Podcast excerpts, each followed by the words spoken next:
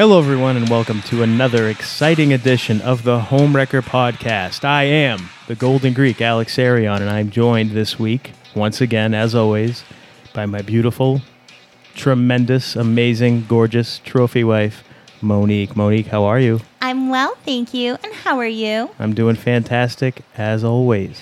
I'm also really excited because we have two very, very, very special guests with us today. Yes, we do. Would you like to introduce them? I do. We have the author of my all time favorite book ever, Runes of Steel, here with us, Mr. Jack Cullen. Hi, Jack. How are you? Hi, thanks for having me. And we have my brother, Jay. Hey, how's it going? Tremendous. It's like, we have Jack Cullen. Oh my God. And my brother, Jay. Oh, yeah, Jay's here too. Hi, Jay. Hi. Hi, Jack. How are we doing? All right. All right. So we're going to talk about the book today. But before we do that, Yes. Alex, do you remember uh, some episodes back? We talked about wrestling.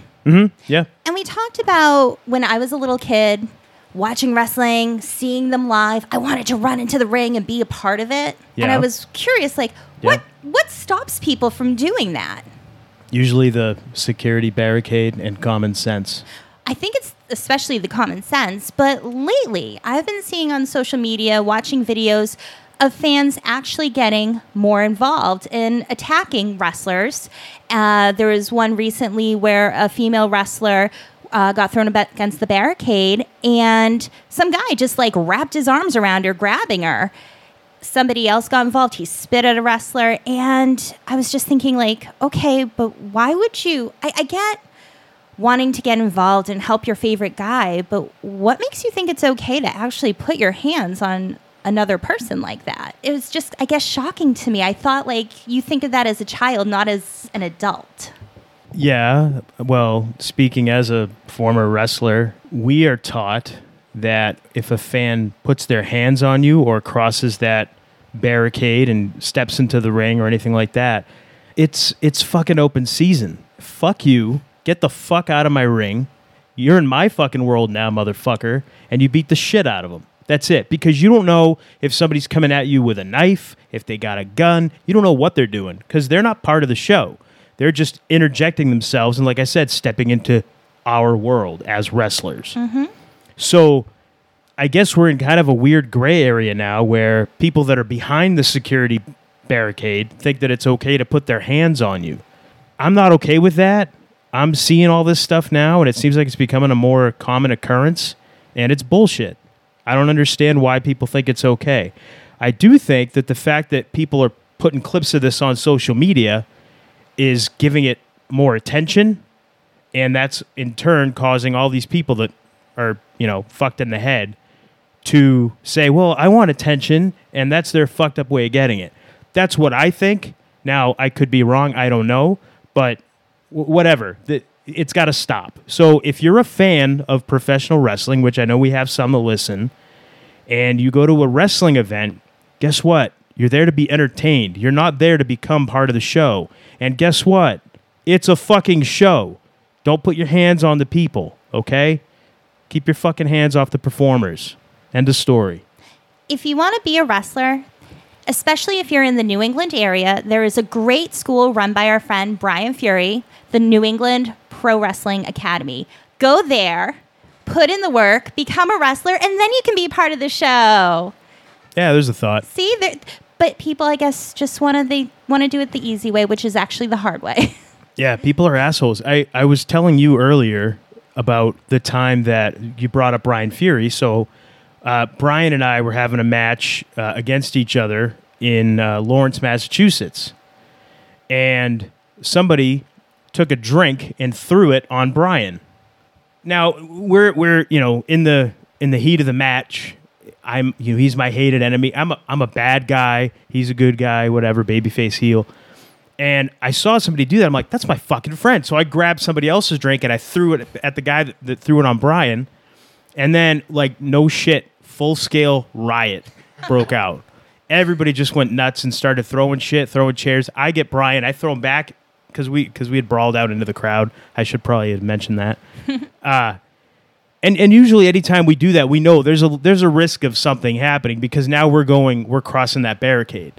But it's kind of something that happens every now and again. And for the most part, until this time, whenever we've done it, fans know you just get away. It's part of the show. Just back away, mm-hmm. move away. You you always say to people, move. Like before I throw somebody, move, and they move because they know because most people aren't stupid. But this guy must have had too many or whatever, and he he threw that drink, and it just immediately I went out of character. Was like, that's my friend.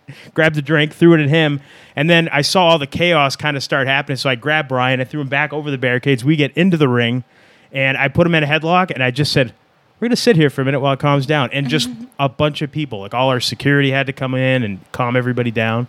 But What promotion was that for? it was for the old WFA, the promotion. okay. Because I was just yeah. thinking like the old chaotic wrestling, quote unquote, security. Yeah. I'd be like, I don't think they'd know what to do. At least back then when I first started, they'd just like sit in the chair and they wouldn't even get up if like the wrestlers are trying to use Yeah. the chair. Like they wouldn't know what to do. Yeah.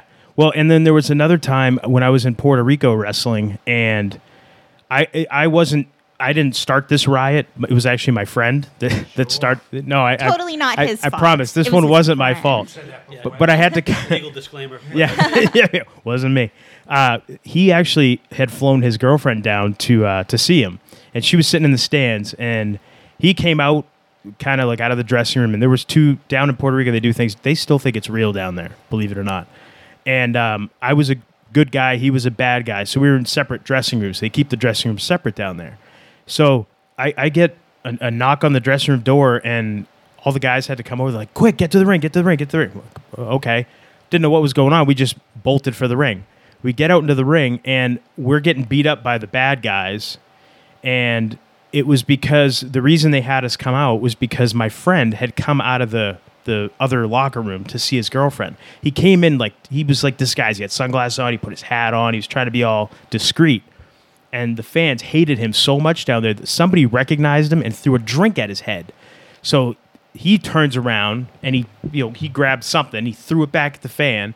And then they just like there the the show was in like a soccer stadium, so they were all on uh, bleachers, and you just see the people like kind of come down. I remember, I remember him describing it to me. He's like, it was like the sea of people just went, it started coming at me, and so he runs and locks. He grabs his girlfriend, runs and locks himself into the the bad guy locker room, the heel locker room, and all the fans started going towards the locker room. So what happened was the the promoter had us come out and go into the ring to try to divert attention away from the people that were on the heel locker room. So it worked for some of the people, but the people that were still like right in the general vicinity were still pounding on the door. So we had to get the, the, a little bit of inside wrestling stuff. We had to get a couple of the bad guys that were in the ring and start fighting them towards that locker room to kind of part the people and eventually we got them all the way to the locker room. It parted the, it got everybody to kind of calm down because we started beating the shit out of them. So everybody's like, oh, okay, they're getting theirs, and they all kind of slowly, but it was fucking scary. People, people can be, it's it's not a fun scene to be in. Now, we were talking before we started recording. Have you guys ever done? Uh, because you guys are both police officers. Have you guys ever done details at a pro wrestling event? Yes. And and have you ever had anything crazy like that happen? No, I've only done it a couple times, and it was uh, it was no issues at all. Um, you know, I'd have to walk the wrestlers out to the cars at the end of the night, which was kind of funny because they all towered over me at the time. You know, a long time ago, I weighed about a buck sixty at that point, so it wasn't like I could have. You know, someone's going for those guys. What am I going to do? Right. but um, I also I did a, a dare school at in Worcester, and the WWF wrestlers were staying there while we were at the school, and it was very weird because we're out in the lobby doing trust falls, and you know Sergeant Slaughter's walking by, so it, was- it was a little weird. That's awesome. That's awesome. what about like you ever done details at like concerts or anything like that where people just get r- crazy, rowdy, out of control? Yeah, sometimes it, it does happen. Yeah. You know, the, the the trick is to mitigate it. You know, you don't want to make it worse. Right. Yeah.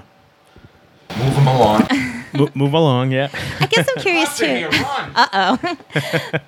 I just think too, like, what would you do if you're wrestling and some little kid, like some seven year old, comes in the ring and starts like going off on you? Well, that's different. I mean, obviously you. You'd be like, where the hell's the mom? Let mom? them win. What's yeah yeah right. Let him win. right. I, I I don't think that's ever happened to me. I think I, I gotta, we gotta ask our friend Jamie about this because I did something to a little kid one time, not meaning to. Was that when you grabbed the chair? Yes, that's so, what it was. Yes, okay, so you know I the story. There. Okay, what so happened? that was like, I think that was like one of my first chaotic shows after I started training before I was a ring girl. Okay. So I was sitting, it was like the second row by the entrance, and there was a dad and a little girl in front of me. And I'm kind of watching her, and she's so adorable. She's so into the show. And then you come out, and I didn't really know you then and you're like going off and like you rip the chair out from under her and like she almost falls on her ass. And like the dads try to pick her up and she got upset because you were very fired up and obviously you're in character. Right. but it was i could see how for a small child it would be scary. So i think getting a chair ripped out and almost getting hurt but having that fear and then have it be done by some big scary guy just didn't really help at all. So yeah, I can also say I don't know what I was thinking. I it must have to me looked like an empty chair because I wouldn't just rip it out of a, a little kid. you know what I was thinking? What? What, a fucking asshole! Yeah. Who the fuck? What, that's a kid. You're gonna fucking rip a chair out from under a kid? Fuck you! Because I'm a mom. I, I was a mom at that point. I had my first son, and I, as a mom. I'm like, what the fuck? And then after, like, I'm hearing people like, that was fucking awesome. Dad's mad. He's gonna come back to the next show because he wants to see what happens. And I'm just like, that poor child. I did my job. Yeah. I did my job. Yeah. All part of the plan. Uh, oh, that's it. Yeah, exactly. Yeah. Okay. All right. so, guys, I have a question for all three of you. I just, I'm trying to get a little clarity about what you guys would do in a situation. Imagine yourself, you're an Amazon delivery driver, and you need to deliver a package. You pull into the driveway of the residence, and you notice that the people who live there are in their vehicle trying to leave.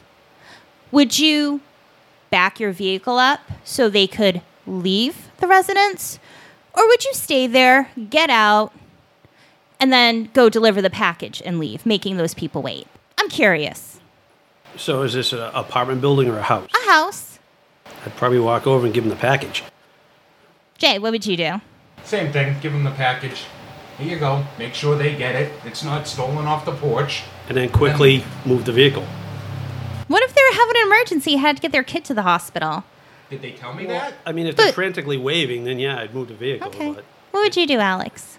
I'm kind of in the same boat as them. I'd probably give you the package. Well, it's funny because it, I'd give the package and I'd be like, all right, have a good day. Bye. it's funny because this has happened to me twice and it happened this morning again and the guy gets out and i'm trying to leave with my son and we weren't in a rush but he goes to give the package and i just motion to the door because alex is home and so he stops goes back gets another package and then he goes and he leaves and i'm just thinking like why wouldn't you just back up and let us leave like you pulled in you see me trying to drive out but then i thought about it and i was like okay well the poor guy probably just wants to make sure that we get our package especially in a day and age where there's so much package theft Yeah, exactly. so he can say, No, I got her. What if it's something important that you need? Maybe you're waiting on it. Here you go. So it brings me to my positive thought of the week. Don't be an asshole. Instead, be empathetic. Try to put yourself in the mindset of other people because it's really easy to overreact and feel inconvenienced by somebody or annoyed by somebody. But try to put yourself in their shoes and try to be more empathetic and understanding. And as I said last week, to be kind and do good things, it, you'll start to do that more. So that is my positive thought of the week. Jay, what have you been telling her about me? Yeah. Um, Tremendous. all right. Well, w- was there anything else you wanted to get off your chest, or did you have anything else that was going to get me fired up, or? No, I, I will just give a really quick story about zombies because we've talked about it before my irrational fear of zombies. Okay. I've been walking in the cemetery in the morning. I go pretty early, the cra- like literally like the sun is just coming up, still a little dark out. I'm walking in the cemetery the other day and I see a big pile of dirt near a grave. And I'm like, "Oh my god, is that like an open grave?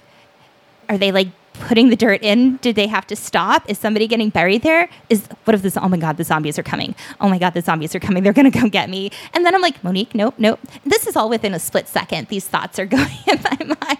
You're so fucked. So I guess I wasn't really over the zombie thing, but I, I, I almost like avoided that area because I was afraid. I, I was like, no, just you realize it's a cemetery, I so know. the, there's going to be lots of holes like that. I know. They but bury people it, there. It did. It freaked That's me out a little do. bit, but I was like, you know what? Suck it up, Buttercup. Keep walking. It was a drainage ditch. They were You digging around. out about the drainage ditch, huh? Wow. No, I got freaked out about zombies trying to eat my brains, Jay. Okay. I'm, I'm still trying to wrap my mind around the fact that you know you're afraid of zombies, but you walk through a cemetery. Isn't that like being Yeah, afraid right. of dogs and going through the animal shelter? no, because I thought I got over my irrational fear of zombies. Oh, that's why. Okay. Uh, But instead of running away or going a different path, I walked by. I conquered my fear and realized that there was nothing to be afraid of. Well, congratulations. Yeah. Well, you've seen every damn zombie movie ever made. What's there to be afraid of? You know how to combat them. This is true. But if I had you, we'd have a better chance. Pro- probably, yes. And speaking of zombies, let's talk about this wonderful, awesome book that I love so much because there is mention of zombies in this book. Oh, look at that segue. Oh, you like that? Wow. Yeah. Check you out. I, I got to ask you, Jack. Have you always wanted to write a book? And what inspired you to write this book? Yeah, I mean, I, I always read a lot as a kid. Actually, no, that's not true. I didn't read a lot until the second grade, and I wasn't reading at all. My father made me read an hour a day, and I hated it until I discovered the Hardy Boys. And then I tore through them, and I went from this series to that series. Eventually, I started reading left and right. Um, yeah, I always had in the back of my mind, but you know, my family's always been law enforcement. We've been cops since 1910. Wow. So, uh, 1910. 1910, yeah. Wow. Uh, five of us in the same department, and my wife makes six, but she was a different department. So I always wanted to do that. But yeah, I always kind of wanted to write the book. It was on the bucket list, you know, something to do someday. Then a buddy of mine wrote a book, and then he wrote another book and a third book. And I started talking to him. I'm like, how'd you do it? And, you know, he gave me some advice. And then I read this article Stephen King uh, uh, wrote, and he basically said, look at it as a business. You pick a number, doesn't matter what it is, 500, and you write 500 words a day. That's your job. I did a thousand. Yeah, so I mean, so I, I got to do it, and I I enjoyed it immensely, and you know I have a whole series planned out. There's some things in the book that'll lead to the second, third, fourth book. I'm like totally freaking out right now. I'm like, oh my God, I can't wait.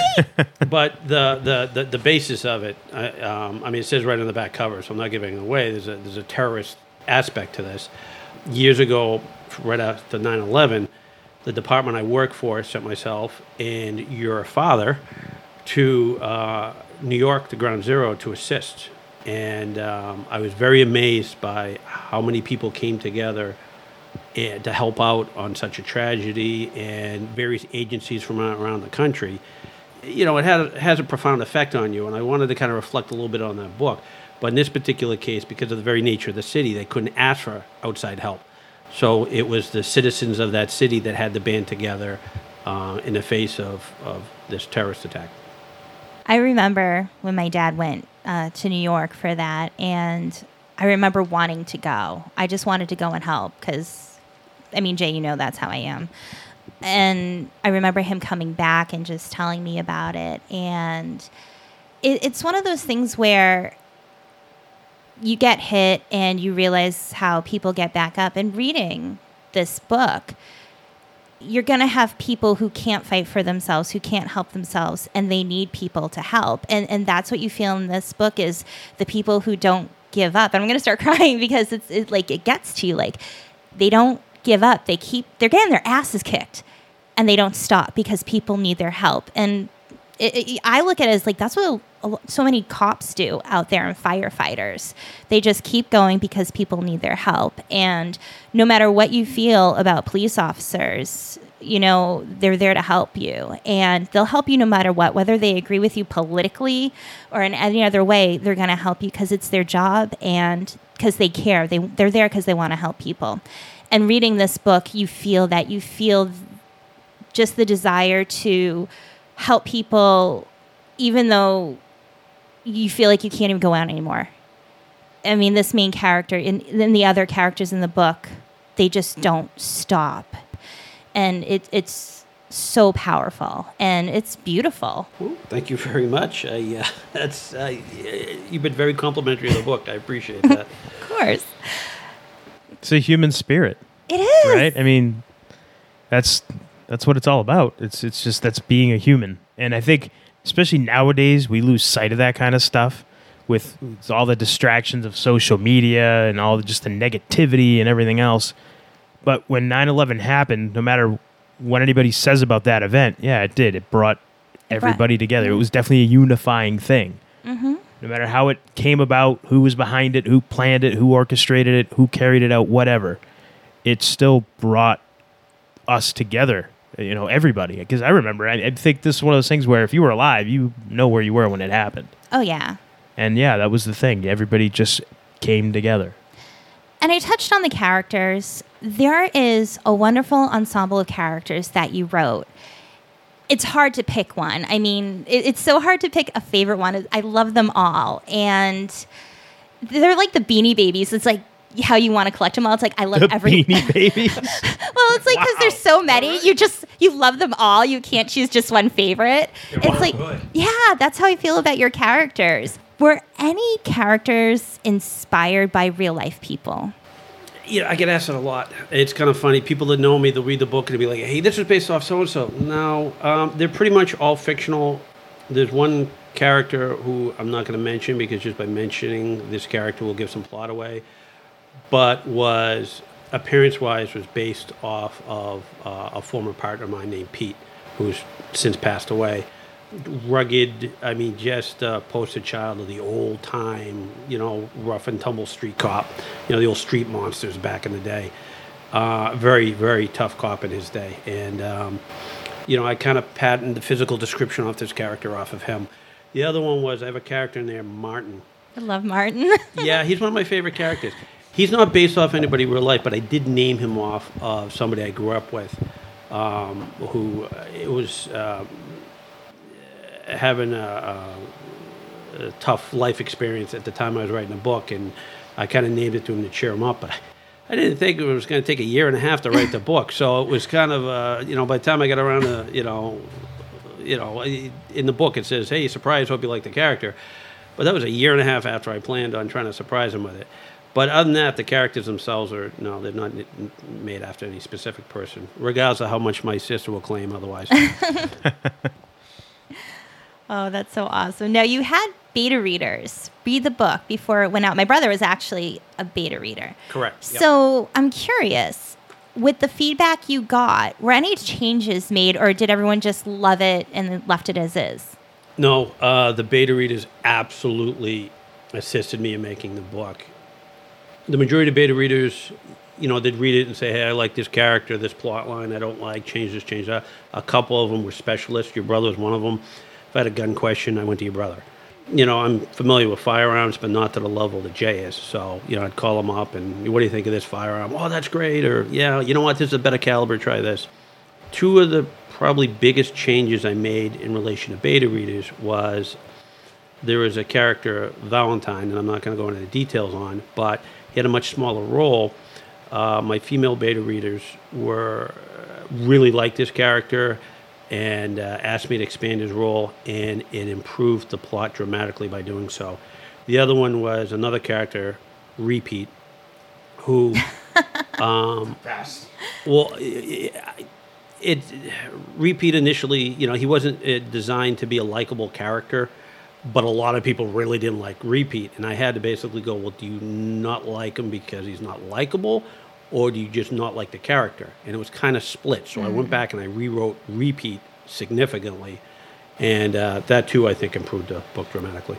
You need to read this book because the character repeat, you're like, what the fuck? It's so awesome. It, ah, I, I don't want to give too much away, but it's it's amazing. It, it's you, you okay, if, if you're listening to this, stop right now, put the podcast on pause, go buy his book on Amazon. We're gonna put a link to it on our on our website, on our Twitter, everywhere. buy the book and read it because y- you're going to thank me. What other characters did you get feedback about, and what kind of feedback did you get from those characters? So one of my beta readers, uh, Sarah Vieta, is uh, gave me a lot of feedback. She really, really liked the main character, Mike Brennan's mother. Uh, that kind of took me a surprise. I went, well, wait a second, you're both nurses, and she went, oh, that might be it. But she really, which the, the mother is a minor character in the book, but she talked a lot about how she liked the character, and the, the character was fun to write. Me personally, my favorite characters were probably Martin, absolutely Martin, Eddie and uh, Bad Penny. Bad Penny wrote herself. Bad, I love Bad Bad Penny. Penny was a minor character, and she just exploded on the page and just kind of took control of the book. And I talked to, um, you know, there's, there's uh, all this networking between authors, and you know, I'd go to these conferences and stuff, and I'd ask, you know, these well-established authors. I go, "You ever have a character that just comes to life and runs away?" And like, "Oh yeah, yep, every book." So it's it, it's kind of funny. I was glad I wasn't the only one, but yeah. You It- did such a good job writing these characters too that it's like when you're reading it, it's like you know how sometimes you have to try to put yourself in that character's shoes so you understand where they're coming from to kind of feel what they're about. Right. I felt like you didn't have to do it. It's just you instantly felt these characters. Like I could totally play them in a movie, like no matter what, because it just felt so. I, I think they felt very realistic. Oh, well, that's what I was trying for. So thank you. Um, yeah. Um, I should mention David is also another one of my favorite characters. Yes. Now- love, love him. w- with using the beta readers and everything now obviously when you go to write the book you have a basic outline right you know pretty much what you're writing about what the story's going to be about but you, when you bring in the feedback of beta readers how much did that change or shape where the outline or where the story went did it have any bearing on like the main story at all did you make any major changes or anything like that based off of feedback you were getting from people that were that were the beta readers Yes, uh, I mean, unfortunately, part of my personality is, you know, uh, my thought process working through something is if, if you say, hey, I don't like this, I'm going to challenge you on it. And my arguing with you is my process to get through it. Yeah. Which can be kind of funny because I have several friends the same way. So it's like from the outside, it's like, oh my God, they got to fight, you know, and it's like we're working through the, the thing. Yeah. So it's kind of funny. Uh, unfortunately, some of my other beta readers weren't like that. They're like, whoa, whoa, whoa. I'm like, no, no, no, I'm not yelling at you. I'm just trying to, you know, get a handle on it. Yeah. Um, but uh, generally, if let's say I have ten beta readers, if nine of them say the same thing, make the change. yeah If one of them says it and you agree with them, make the change. If you disagree with them, Sure. don't. But yes, uh, mostly the feedback changes I made for the most part were involving characters. But by changing the characters, it changed the plot and it adjusted Okay, it. yeah. And it made it. Uh, I mean, I can't tell you how many drafts I've written. You know, before I had the final product, it was polish, polish, polish. Yeah. And a lot of that came from my beta readers. Wow. Now, how long did it take from start? Like, okay, I'm I'm going to write a thousand words a day. How long did it take from making that decision, going through all the drafts, all the beta readers, all the feedback to the final polished book that we have here now? Uh, I'll let you know when it's done. No, uh, my rough draft came out in about three months. Okay. And then I did uh, probably an- another year, not quite a year and a half, but you know, of polishing. And uh, you know, I used editors, um, which is huge. If you're gonna write, you need an editor because you need somebody. After a while, you're not seeing on the, your computer screen what you actually typed. You're seeing what you wanted to type, Sure. so you'll miss stuff. Okay. Yeah. Um, so one of the processes I did, there's a, there's a, I gotta give a shout out to another author, Rick Gualtieri. He writes Tome of Bill.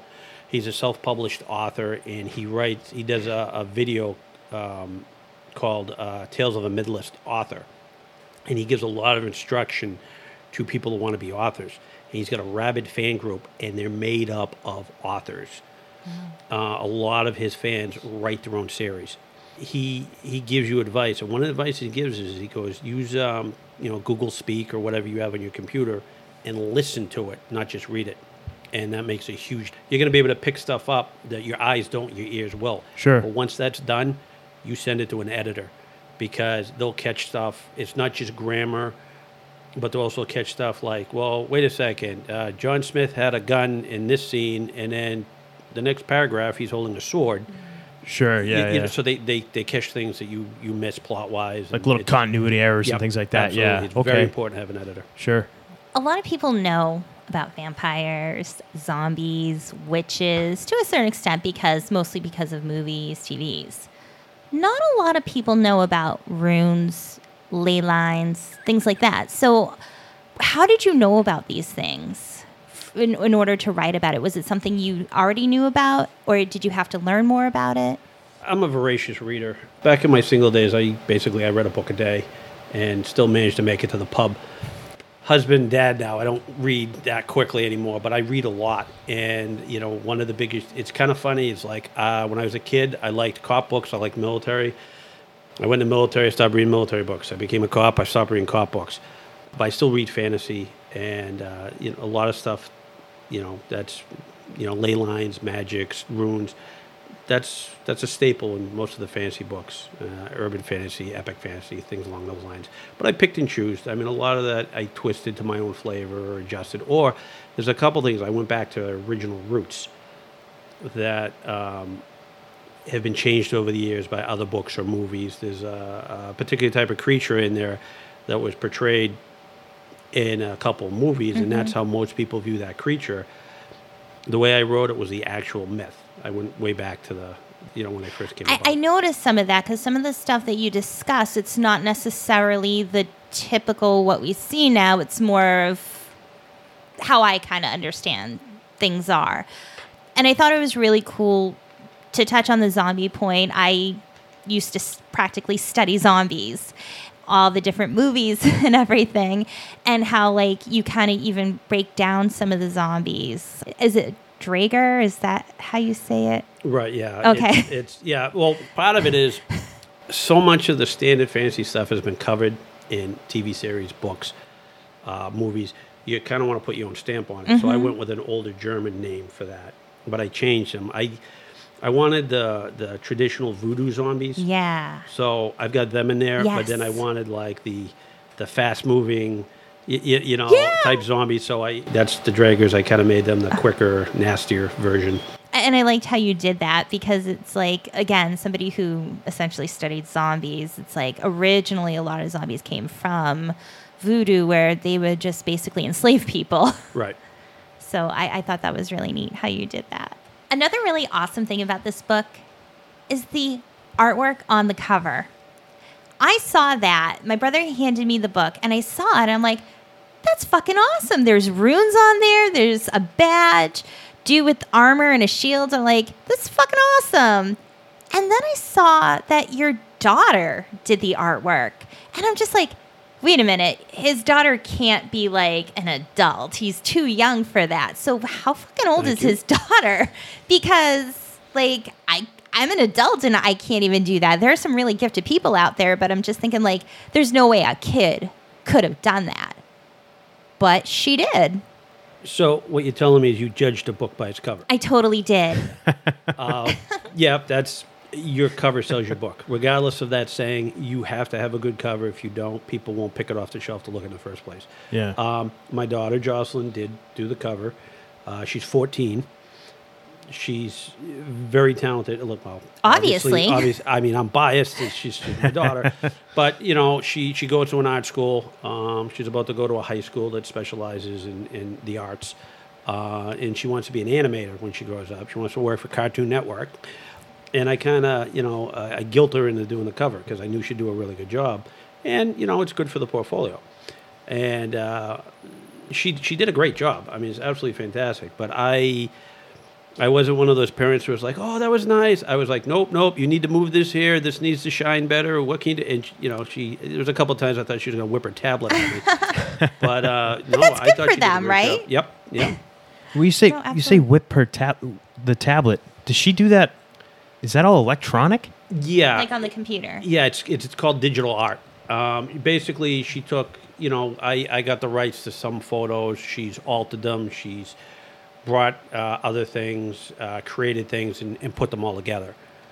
So uh, to, to create it, you know, change the lighting. Uh, it's it's a complicated process. I was gonna mean, say, yeah. Like I'm looking at it now, and I'm like, wait, that was this was all on the computer. yeah. Wow. Yeah, it was such Yeah. a great job. I thought she painted it. If, listen, if I don't know which one would be more impressive. I don't know. Well, I she's don't know. got she's got Either way. She's she can do all of it. But Yeah. with, with this particular thing, you know, I, I bought the rights to a couple images the night, and then Yeah. she altered it because with the the rights that I bought, you can do that. yeah. The the runes, the badge, the setup, the uh, the steel. She created all that. One of the biggest problems was I wanted a kind of like a uh, a branding. So for those who haven't seen the book, the title "Runes of Steel," the R is a uh, actual rune that looks like an R. It's not a real rune. We created it specifically Yeah. for the book for But you branding made purposes. it real. Yeah, true. That was probably one of the toughest things to do for the cover. Oh, wow. And I, I drove her nuts, and we brought in uh, somebody else to help to use on a different thing. John Love, he's acknowledged in the book. Uh, he was able to show us some tricks uh, just on the rune. Everything else, she she just punched it out on her own. That's, Wow. That's nuts. Listen, if you work for Cartoon Wow. Network, you need to find her and hire her because girls got talent. Seriously. Yeah. Right. There Yeah, you go. let her, let her finish school first, please. Thank you. She's a tremendous artist. You know, I've seen some of the other stuff she's done, and it's really great. I really don't want to give too much away. And I told you about this, your back cover, mm-hmm. repeat. Yeah. So I'm like, oh, I love because her her hand done art's really really awesome. Yeah. I'm like, oh, for you in like an inside back cover, you ought to have her draw a repeat on the badger with the helmet and the sword. You know, a little bit. That would be so I'm like, that awesome. be. Oh, that'd be great. I love that. Yeah, no, she's got she's got some serious skills. I think next time we're actually going to take the photographs that we're going to use for the cover because she's also skilled in taking pictures. You know, we have a friend with a photo studio, uh, John Love. So we're gonna we're gonna do some pictures for maybe we'll do a photo shoot somewhere down the line for maybe the next three book covers, Nice. and um, that way it'll all be our own stuff. That's That- awesome. I know. I was like, Yeah, that's, that's really cool. Because I'm like, you're totally going to make her have to do the next books. yeah. I L- mean, Listen, she doesn't do that many chores. She can make the book Yeah, cover. yeah, I, totally. I, I mow the There you go. lawn. She can do the book cover. there you go. Perks That's fair. of having kids. make them do stuff for you. Like, you know, make the artwork cover for your book. It's awesome. Well, one of the things they tell you in the thing is don't have a family member or a friend do the cover. Hire a professional artist. And I was at this book conference, and we went out to we went out to eat, and I was about to, you know, the book was about to drop. I was two weeks away from, and so I'm I'm the new kid, you know, and, and I'm like, yeah, it's coming out, and they're like, oh, let's, you know, everyone wanted to see the cover and all this stuff. I show it, and these authors, some who've written six, seven books, they're all like, "Who's your cover artist? Do you have a card? I want the cover." I'm like, "That's my kid," and none of them believe me. So, That's awesome. That is so great. Yeah, well, she's very yeah. talented. thank you.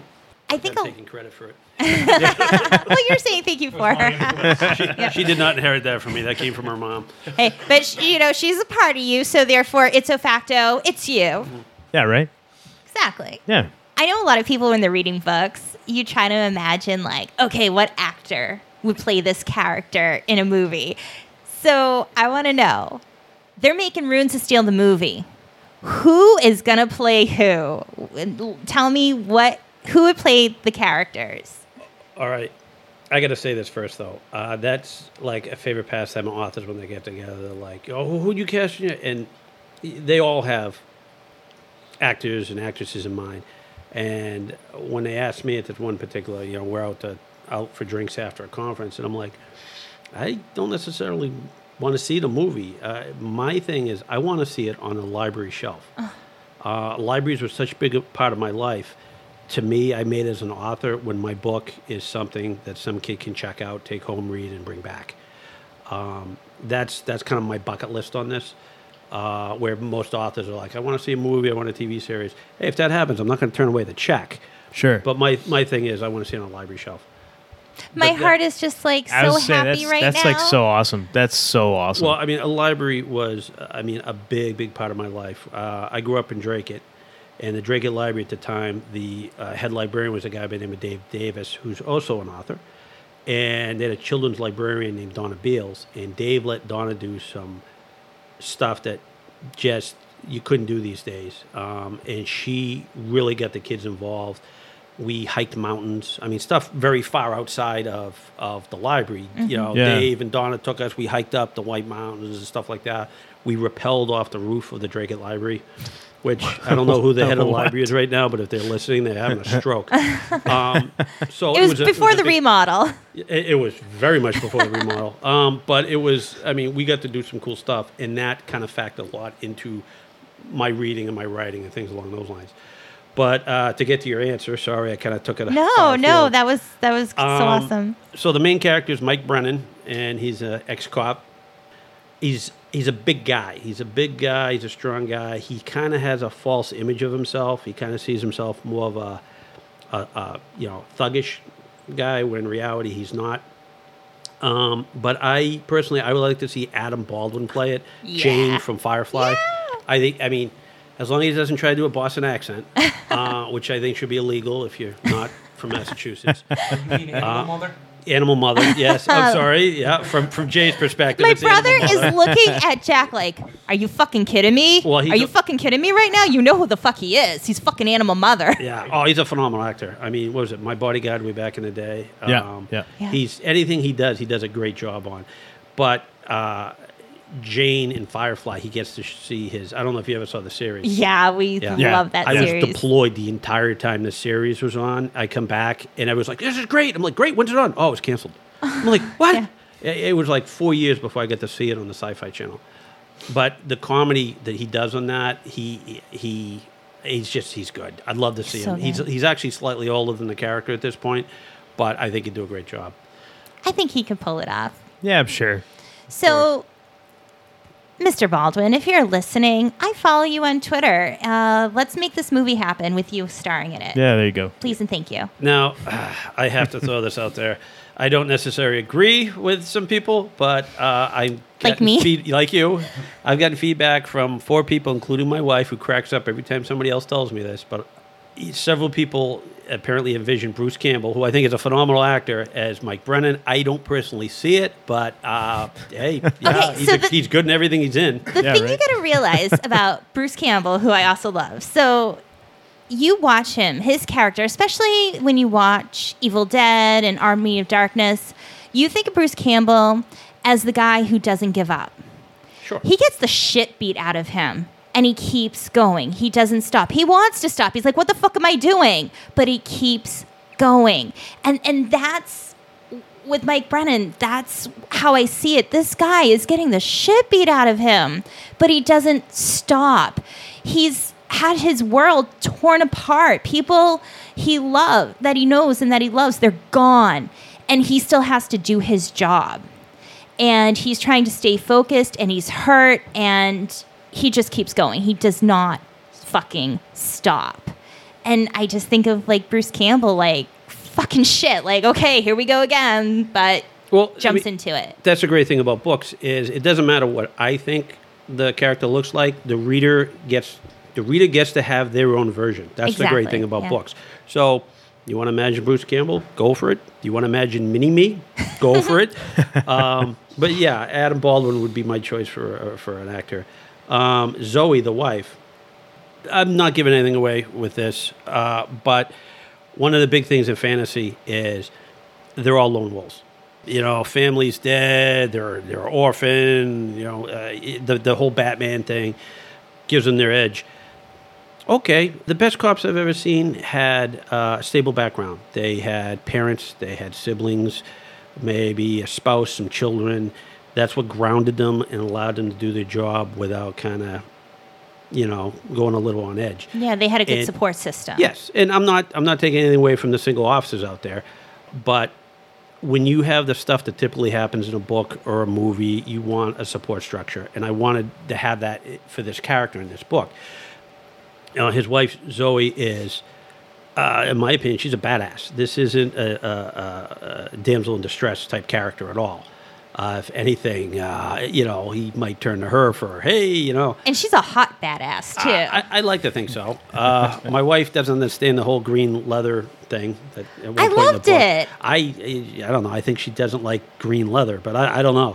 the way you described it, I'm reading it, and like the moccasin boots and Right. everything, and like she's got the wands on her thighs, and I'm just like, this woman is so fucking badass. I love it. She's oh, I'm like envisioning her outfit, and I'm just like, I want to fucking wear that. Yeah. Oh, that's another thing on my bucket list. I know as an author when somebody cosplays one of my character, then I'm just gonna I'm gonna go like I gotta, Okay. I gotta go get a drink. Oh, I'm gonna have to do this. That's I, I need to make this happen, and I- I'll ha- I'll be able to actually tap your mind to make sure I'm doing it properly. Sure. Yay. There you go. Um, the moccasin thing. I'm glad you brought that up.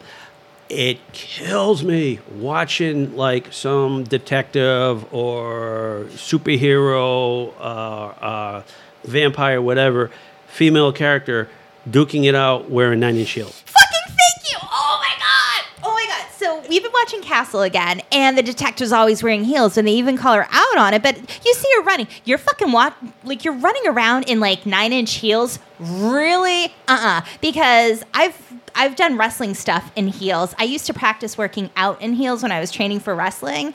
That shit's fucking hard, okay? And you got to do that every day. It's not realistic. Just saying. Oh no, I, I that's why she's got the moccasins, and it's not like moccasins you wear when you're on your couch in front of the fire. They're uh, they're more like muckraker moccasins. But I wanted I wanted all my characters to basically be somewhat believable. I mean, obviously there's magic in there, so you know the magic you suspend the the, the reality, but.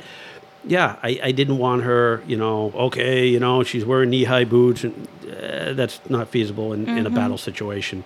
Though you mentioned Castle. Yeah. Yeah, I wouldn't mind if Nathan wanted to play Mike either. so, uh, he's got to work in that southern accent. Yeah. Um, but yeah, Zoe. I uh, honestly, I mean, here's the problem: is I'm going off. I'm envisioning them, not necessarily now, but how I knew these actors or actresses and stuff like that. Uh, Valerie Bertinelli.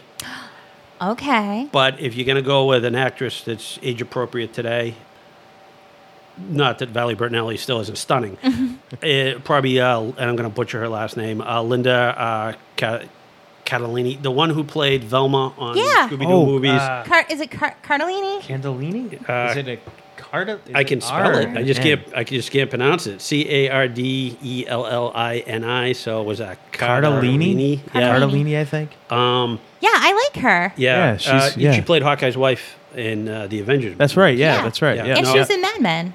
Yeah, that's right. She was in Yeah. Mad Men. She looked way older in Mad Men. She did. yeah. But yeah. That might have been time period type. Yeah. yeah, it could have. Yeah, yeah, yeah. Yeah. But she's she's a phenomenal actress. Yeah, And, oh, yeah. uh, I think she'd do a great job. But See, there's a lot of actresses out there I think could do a good job with. and Zoe. it's funny because she's cute hot. And Yes. that's kind of how I pictured Zoe was like cute hot. Not Yeah. like you see some of these like bombshell kind of women. She was more like cute hot. Like she's hot, but she's cute too. Yes, exactly. So that would be yeah. awesome. No, you nailed it. Yep. Yeah. Um, You're such a fangirl. it's awesome. okay, so now we come to one of Jay's favorite characters, Eddie. I love Eddie. I love the red mohawk. Yeah, Got I, like punk rocker in me. Get all excited. I had a lot of fun writing Eddie. Eddie was uh, Eddie was a blast. Eh, There's only one person that could really. Well, that's not true. But the person I envisioned, and this is one of the few characters where I thought of an actor as I wrote this character, was uh, DJ Qualls. oh my gosh. With the red mohawk. Yes. Yep. So I could also see the, I, you know, I, I can't remember his name, which is horrible, but Pirates of the Caribbean, the actor who had the eye. Yeah, the pirate guy. finished- He's like in other shit too. yeah, he's Is he the same guy from the Rundown with the Rock? I think That's so. him, the pilot. He's a little loopy. Yeah. Uh, he, he might have been. He he he did a series in England that's awesome about people with metal detectors. It's just low key series that he wrote and stars in. That's absolutely fantastic. But he would be another one that would be good for Eddie. Um, but I I envision DJ.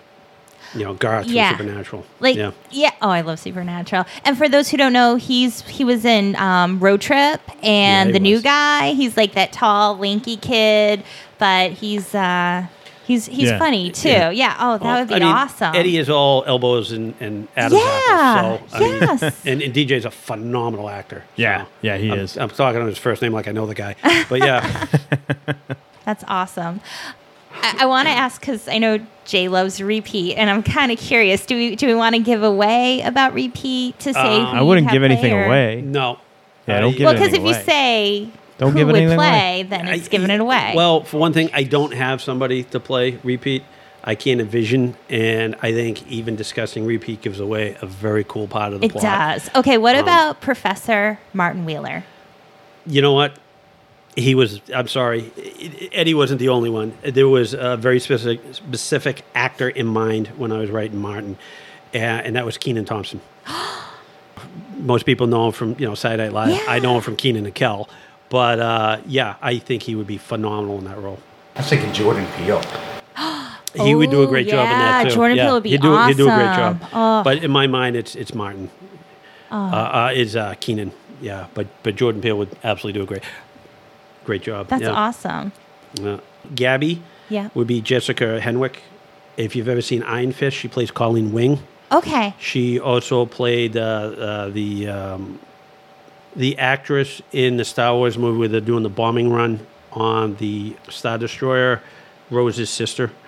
And Okay. if you watch Game of Thrones, she was one of the Sand Sisters. Okay. She's awesome. a, she's a good actress, and I, I- think she'd do a great job as Gabby. I loved Gabby. I, I love the the music part Yeah. of her character. Her soundtrack. Yeah, Oh her my- soundtrack is so awesome. God, that was so hard to write because I got to tiptoe around licensing, so I can't actually write lyrics because then I Oh. got to pay licensing, and you know, some of the so I if you notice like I'll mention the uh, the singer because it's a public figure, you know, and you have to kind of Put two and two together. the- you you have to figure out the songs, but so far no one's only one person has come to me and said, "Hey, is that this song?" and they were right. So oh, I totally knew all the songs. yeah, so good that I did what I was trying to do. Yeah. But yeah, I was I, I that was that was kind of a difficult dance. Um, Oh wow. Yeah, that's Well, true. You don't really job. think of that when you're writing. You, you Yeah. got to take all that kind of stuff into account, right? Yeah, and Yeah. you don't you don't realize that till you're actually sitting there writing, Yeah. and that's you know that's I. I'm also a lawyer, so I, I, I you know, that whole "you could get sued" thing is always in the back of Sure. my mind somewhere. Yeah. Yeah. Uh, the two other characters I would mention, honestly, um, I, I don't have uh, someone in mind. One is Trek, Uncle Trek, who whoever it is, I just want to be an Irish actor because I don't want. I, I just it should be an Irish actor. And Yeah. There's so many great actors that came from Ireland. In Bad Penny, who is just oh my god, she's one of my favorite characters. But I can't even. I, I have no idea who could play her because just I don't know. She's just so cool. But also with Bad Penny, you'd almost, without spoiling anything, you'd almost need more than one actor. Yeah. So- well, with computer stuff. CGI. Yeah.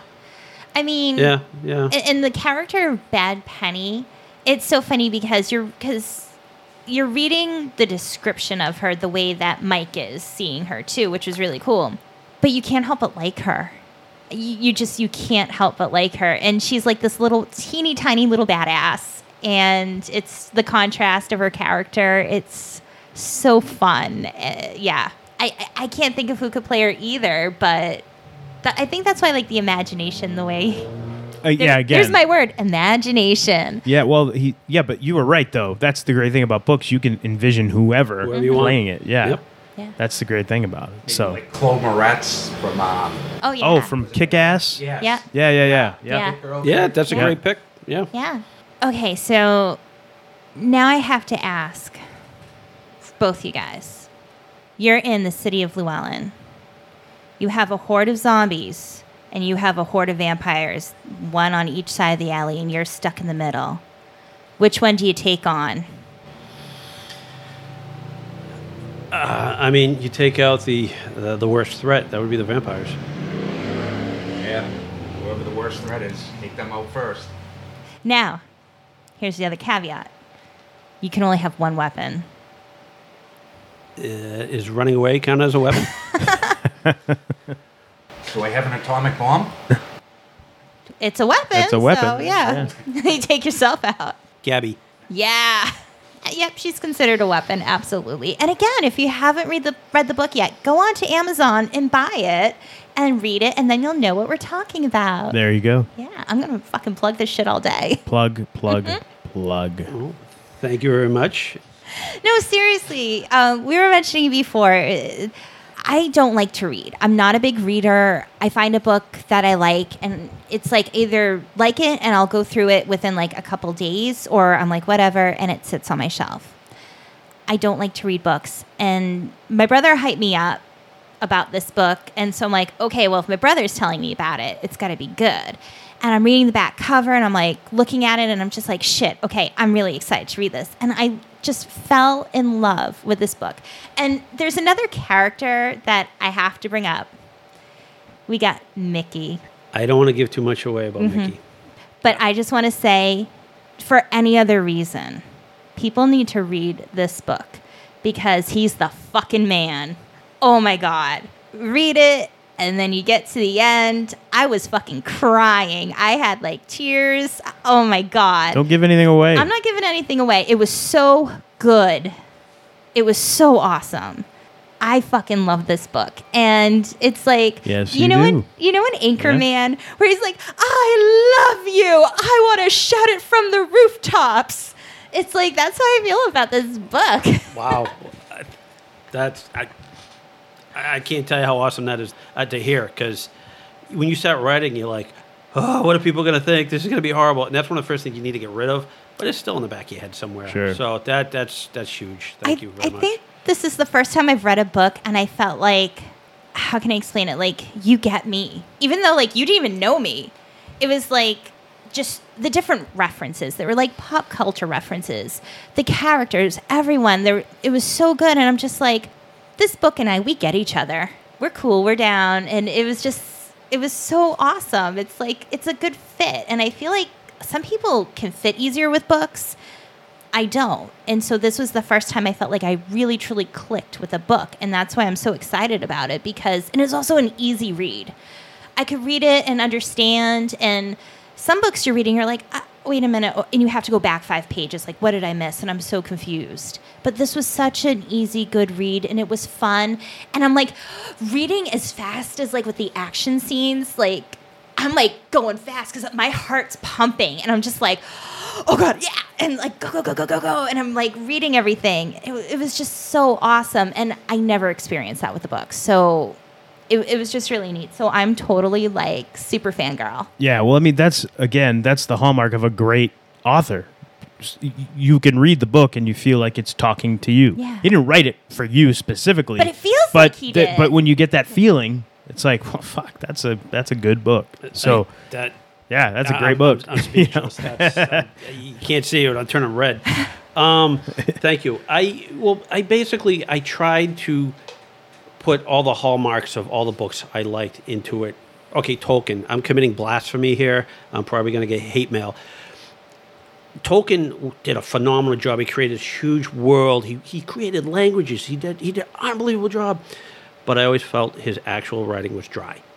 Um, he took a he took a he took a very simple story, made it incredibly complicated. But when I when I went when I would read it, I'd be like, I'd do a couple of chapters, I'd be nodding off.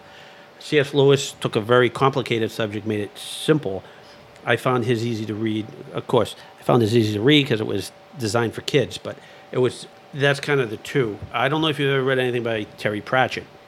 He's one of my all-time favorite authors. Uh, passed away a couple years ago. One of the probably the two things that uh, upset me the most. I never get to meet Stan Lee or Terry Pratchett um, for people to meet. But he he he does that where he takes a complicated story and he says it teach does it in a very simple way in a way that keeps you enthralled. And I kind of wanted to do that with the book. I wanted to keep it so when you get to the end of a chapter, you'd immediately want to start reading the other chapter, even though it was 3 a.m.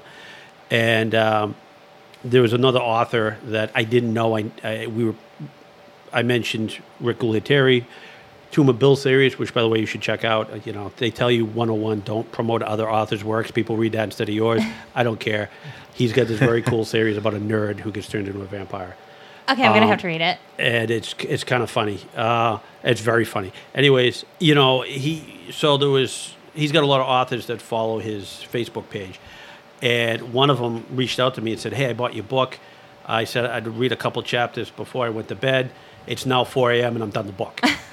and I was like, That's I'm awesome. sitting there going, I, I don't care if I never sell another book. I'm, Yeah. I'm, I'm, you know that bell got rung. Yeah, you That's, know. yeah. that's so awesome. So, yeah, yeah. that's badass. I uh, I was very happy to hear that. And the funny thing is, I'd never communicated with this guy. We just happened to be in the same group.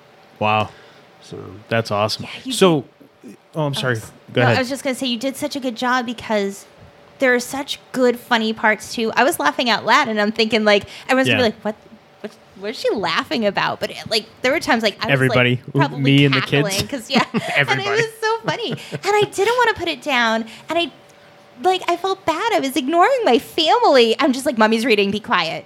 and I just like, okay, I'll be I'll I'll be there in a minute. Yep, I'll make you dinner in a minute. And then I'm like, I just want to get to the, the to the next chapter.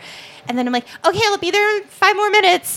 and I just like Yep, had to that's go what through happened. Another chapter. That's But I got it right. read in two I, I- days. I, I probably shouldn't take enjoyment at you neglecting your children, but I, but, but I do. So, yeah. um, Sorry, kids. yeah. Well, one of the things, like, I, I, I'll get three books done, but hopefully, knock on wood, before I, I do this. But one of the things that's very up and coming with books is audiobooks. Yeah. So you've got people who, you know, they're not big readers, but they like stories. They, you know, they like the movies or TV. Sure. They find the audiobooks a lot easier. My daughter prefers to read audiobooks. Uh, my friend John, he throws them in the car wherever he goes, and that's how he reads his books. He's, Yeah. he goes, he goes. I can't tell you the last time I wrote an actual book. I was screaming blasphemy and you know, you know, throwing holy water on him when he was saying that. But, um, but yeah, audiobooks are a huge part of of uh, books these days. Sure. Um, Yep. And it makes it's a whole different audience.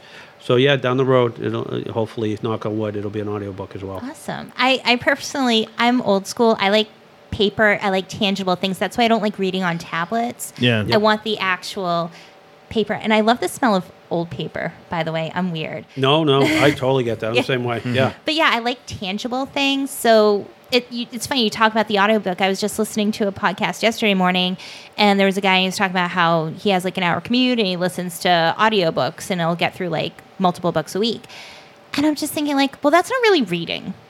Yeah. I know was, that sounds like I'm not yeah. trying to be judgmental because there are people Yeah, who can't, they the can't way. see or whatever, and it's wonderful for them. But for me, I was like, I feel like you're cheating a little bit. I Yeah. personally don't get in audiobooks. Um, I it, and it's which is funny because I was just saying, hey, audiobooks are great, and they are. Yeah. But for me, it's reading. I have I've actually kind of gone to the dark side, and I read off a tablet a lot just because I can store 15 books in a tablet. Yeah. Yeah.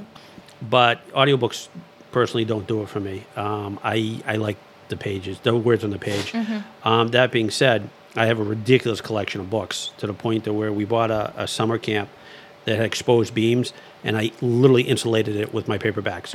I have a wall from the ceiling to the floor is nothing but paperbacks. So not only is it insulated, but we always have reading material. That's, That's awesome. awesome. yeah, I, I'm, I'm the same way. I, I I've got to read a book. Like I need to turn pages. I need that tangible thing. Like you, I have a bunch of stuff on my tablet too, but I always I'm like ah, I just I just need to read the actual book. So I have like a copy on my tablet and have the actual paperback or the hardcover. You know. Oh, I feel like a traitor every time I use a Yeah, tablet. yeah, but right, It's just yeah, so yeah. easy. It, it really is. Yeah, You know. yeah. But um, yeah, I, I enjoyed it. I you know I'm working on a sequel. Um, it's going to be a series. Uh, the sequel's Runes of Blood. I'm hoping to have it out next year. I'm so excited. Are you thinking four books total? Is that is that the goal? No, it's an open-ended series. Oh, oh, Yeah. that's that's It awesome. will go forever. Hey, why not? Yay! I'll be Why so not? happy. yeah, if Well- it's working. I mean, no. Hopefully, there'll be an end date. Um, there's a author, Robert Jordan, used to write Conan back in the day. Uh, great author. He was writing a series called Wheel of Time, and it was supposed to be I forget, but it's supposed to be something like four books or something like that. And then he expanded it, and then he expanded again, and then he expanded it again. Well, uh, a very good friend of mine, Bob Boulogne, who's one of the beta readers. He calls me up and he goes, "Hey, the, the the latest Jordan book dropped," and I'm like, "No, I'm done." He goes, "What are you talking about? You like series?" I'm like, "No, series is great, but I'm done." He keeps bringing the book out. It's never ending. I go, "I'm not reading again until it's done." I go, "Some bitch is going to drop dead, and the series won't be done." And he goes, "You out of your mind? I, I'm picking it up tomorrow." I'm like, "All right, yeah, have fun. Don't tell me about it." A year later, I the phone rings. I answer it, and it's Bob. You bastard! You bastard! I'm like, "What? Jordan's dead." I, I shouldn't be laughing. Uh, this poor guy passed away. He had an illness. Yeah. But it was like I predicted it. And he, you know, Bob's like, "You cursed him." I'm like, "No, I, I just, I just, I just didn't want to have it open ended like that." Jordan knew he was sick, and uh, he picked an author by the name of Bra- uh, Brandon Sanderson, who I also recommend. Uh, he's more epic fantasy, but uh, he's got so he's he's got a wide variety. He's a very good author. He was his chosen successor, and he actually finished the series, which I think was. You have a man who's dealing with a terminal illness, and he has the mm-hmm. foresight to think of his fans, Yeah. and set it up so someone continue his work yeah. just for his fans, which you know made me feel bad for saying he was going to drop dead. You know, but but yeah, he did. You know, he did a good job. Yeah. So yes, it's an open-ended series. But uh, there is kind of an end somewhere in the back of my head. It's but yeah, there's things in this book that is hinted at that'll come out in later books. I'm so excited. Yeah. you, you just made her year. I'm like super excited. Yay! That's awesome. Yay awesome. for me. yes. Yay for the readers. the the city of Llewellyn. I, I grew up in the city of Lowell, and I took pieces of Lowell for Llewellyn. The name has nothing to do with it. Or someone's like, "Oh yeah, they all got L's." I'm like, "No, I just really wanted a really Welsh name." um, but Lowell's got a lot of bridges. It has a river.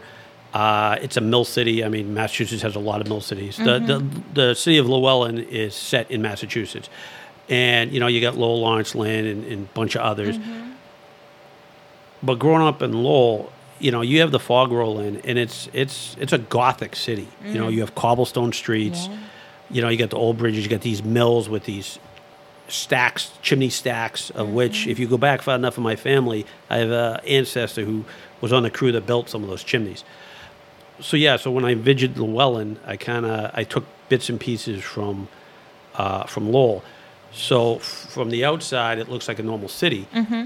But if you go over the bridges, you break the illusion, and then you see the inner city, and what looks like mills with chimneys are actually wizards' towers. And you got the cobblestones. You also got you know thatched roof cottages, uh, witches reside, and things along those lines. So yeah, so I took a little bit from my childhood um, from Lowell. I totally want to go live in Llewellyn.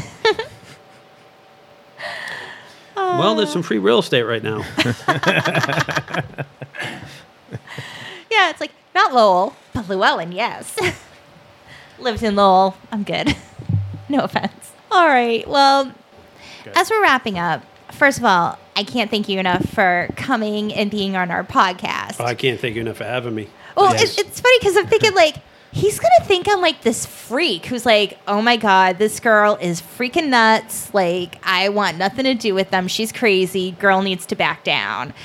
So I'm just like, you should be on our podcast. and he's like, sure. And I'm just like, oh my god, that's so cool.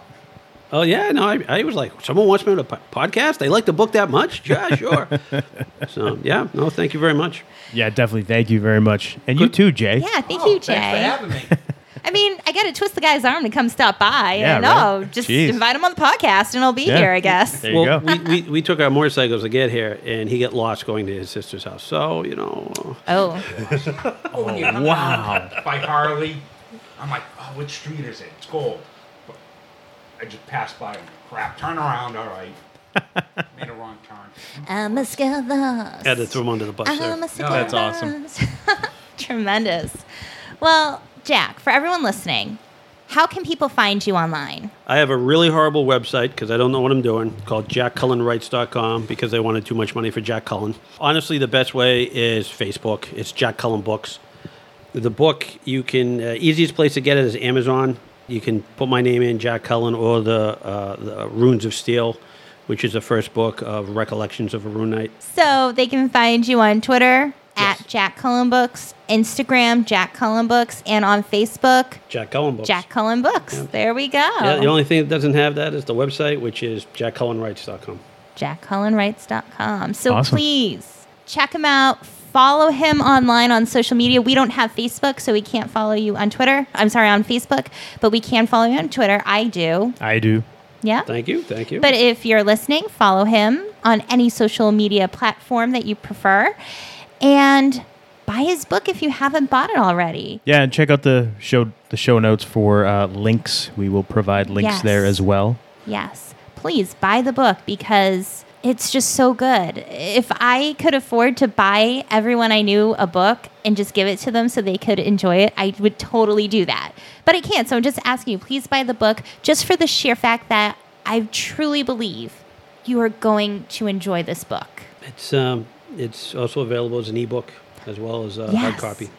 But as we said, I don't like those. I like the paper. But hey, if you like ebooks, go for it. It's available. There you go. All right. And of course, interact with us, reach out to us, let us know what you think of the show. You can find us on Twitter at At Homewrecker Pod. Instagram, Homewrecker Podcast. And visit us on our website at. www.homewreckerpodcast.com. And join us next week as we continue our discussion on time travel. And next week, we're actually going to talk about one story that's pretty fascinating, one that captured my imagination. I know it captured yours too. We're going to talk about the John Titor story. Very fascinating, very interesting. So tune in. With that, special thanks to Jack Cullen, to Jay, Thank and for my beautiful, lovely, gorgeous trophy wife Monique. I am the Golden Greek Alex Alexarion. And you've been listening to the Homewrecker Podcast on the Wiretap Radio Network.